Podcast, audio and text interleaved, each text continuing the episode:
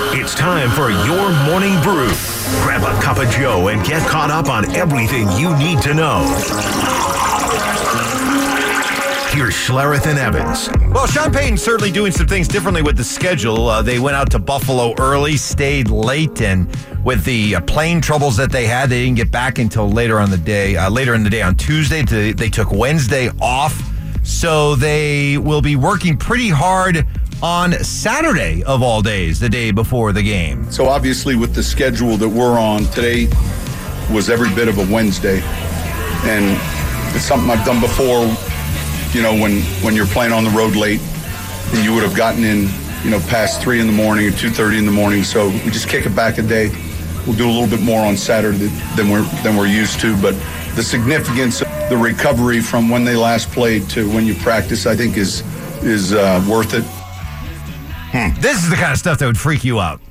Oh yeah. Freak you out. But No- he no has question. done it before and with success. So, but his idea is that it's more important to make sure you recover from a late night Monday night game, even if it throws off your schedule in preparation for the next Sunday game.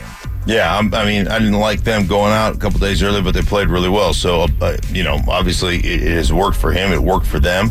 Uh, what do I know? I just am a creature of habit. So that, you know, it's one of those things. But um, I got, I would like the time off. There's no question about that. You know, I, I, I took a train up when I did uh, the Philly Washington game. I took a train up to Philly on Saturday to meet with the coaches uh, in person, meet with the players in person, and watch practice. And it was the, it was the most. It was it was the most intense, uh, longest Saturday walkthrough I've ever been because it wasn't a walkthrough. It, it looked like a Friday practice. They went through the whole thing. They were on the field for about an hour and twenty minutes, which kind of shocked me um, that that's how they operated.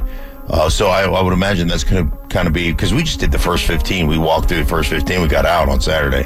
So I imagine that's kind of going to be more what the Saturday practice will look like. I mean, no contact, you know, and, and no helmets, but um, but they were rolling, man. They were rolling pretty good. So um, maybe that that's what they'll do. Next on the uh, morning brew, Russell Wilson feels like he's uh, starting to find some chemistry with uh, Courtland Sutton and Jerry Jeudy. I I think it's all about the offensive line, giving them enough time to make the decisions and everything else, and then playmakers making plays. I think we got a lot of guys that are, are really special. I think Courtland's having an unbelievable year, Pro Bowl year. He's done some special things. Jerry's going to get really hot here. We believe in him. We got a lot of guys that are touching the football and doing great things, and it's everybody. It's all 11. Apparently, going to get Marvin Mims involved. Yeah, I mean, Marvin overheard uh, saying to fans, "Well, he won't throw me the ball." yeah, saw that. Yeah, I mean, first starts with the O line. They're doing a great job. I mean, all the guys, Bolsey, uh, Powers. You know, um, we got uh, Cush in there doing a great job for us. As is uh, the belly. I mean, that guy. Ooh, I mean, Troy Aikman loves the belly. He's a. He, what he's doing is incredible. Then we got Flinchy. Uh, you know, we got Flinchy out there. So yeah, it's what, what's going on right now. Is I mean, it's really good stuff right now. Oh, you're rich. Uh, the, next on the morning brew. So Deion Sanders is already hearing it. The negative recruiting that goes on uh, already starting now with the idea that recruits are being told by other coaches, hey, don't go to CU because Deion's going to be leaving there very soon. Won't even be there in 2024. Deion addressed this yesterday during his coaches show. I don't talk about any other coaches or teams or staffs. I don't believe in that. I, I'm not going to put you down so I can stand up. I've never been that type of player or person in my life. But all these other schools are telling these young men and their families, I'm not going to be here. Right. I, s- and then, and then you know, I, I come at it two different ways. I said, well, that's a that's an honor. They said, what do you mean? They think that we're going to be so successful that I'm going to leave. Right. So they understand what we possess and the potential that we possess. But then that's not true. Where would you place the uh, percentage odds that Deion is back here next year? Oh, 100 That's strong, huh? Yeah, I don't think his son's going to the NFL draft, and uh, and he can't transfer, so uh, he's here. Yeah, I don't think that as as much as I'm not convinced that Deion's going to be here long term. I don't see it, seeing it just being a one and done. Uh, And and the more I Joel Klatt when he was on with us earlier this week made an excellent point that yeah maybe Deion could jump to a so-called bigger program, more prestigious. But when you go to programs like that, you have to sort of adapt and adjust to what they have in place, their structure, uh, their traditions, their ways of doing things.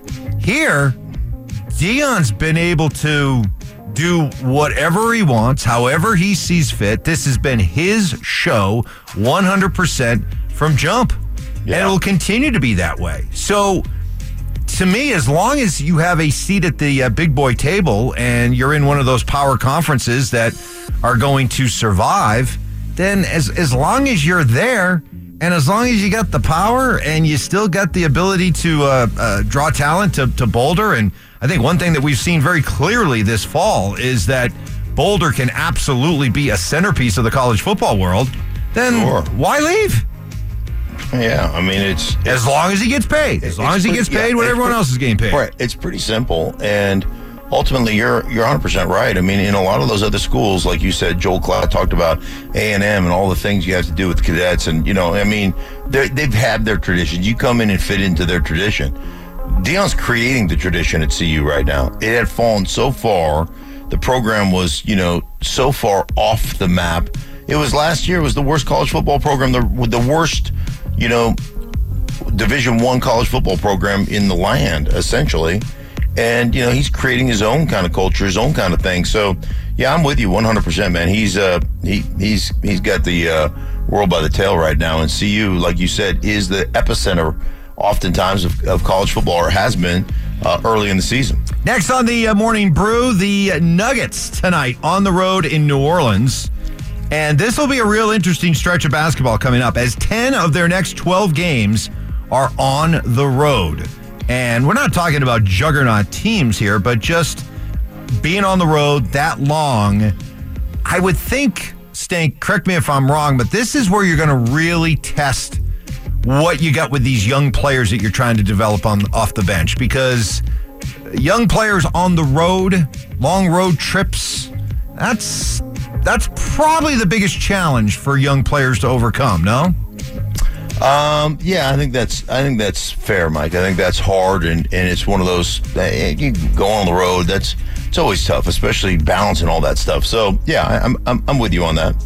And by the way, during this 10 out of 12 stretch that we're talking about, the Nuggets have three back to backs during that uh, stretch. So they will not really be home for extended home basketball until the middle of December. That'll do it for the uh, morning brew. Bring that to you each and every morning at 6:30.